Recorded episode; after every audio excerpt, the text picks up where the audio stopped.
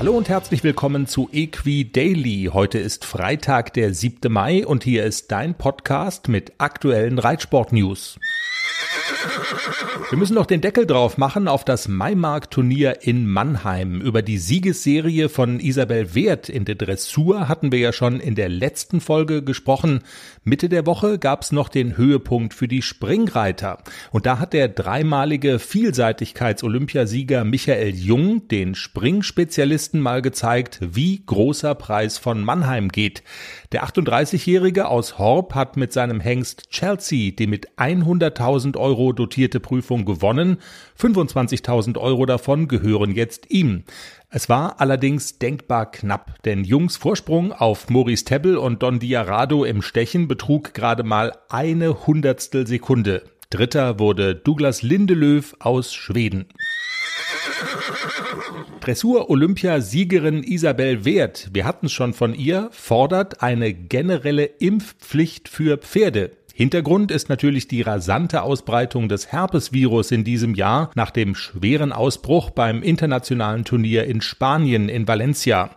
Wert sagte in einem Interview mit der Sportbild, Zitat, es muss eine Impfpflicht für die Pferde geben, dies sollte der Weltverband einführen. Hoffentlich können wir auch die überzeugen, die es bisher als nicht notwendig empfunden haben. Allein auf den Ausbruch in Valencia sind bislang 18 Todesfälle zurückzuführen. Weltweit wurden deshalb Turniere gestoppt und Quarantänen verhängt.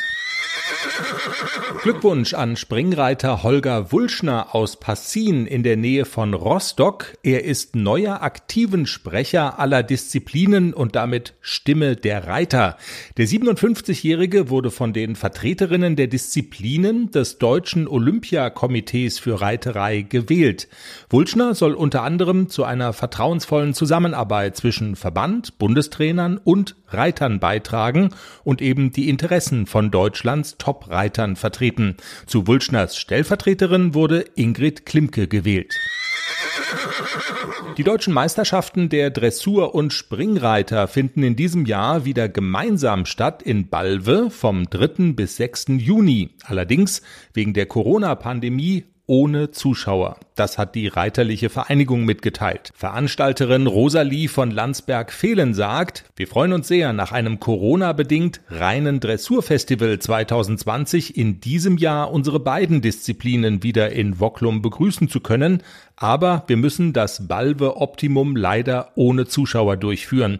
Es habe Anfang des Jahres zwar noch so ausgesehen, als könnte eine 25-prozentige Auslastung des Stadions und des Dressurplatzes zugelassen werden. Mittlerweile sei aber leider klar, keine Zuschauer in Balve. Um den Verlust ein bisschen auszugleichen, soll die Online-Berichterstattung über das Event stark ausgebaut werden.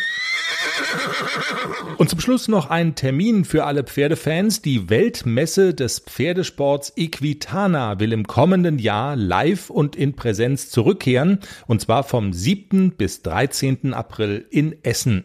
Erstmals nach der Premiere 1972 bringt die Equitana die Reitsportwelt dann wieder in einem geraden Jahr zusammen und feiert dann zugleich ihr 50-jähriges Bestehen.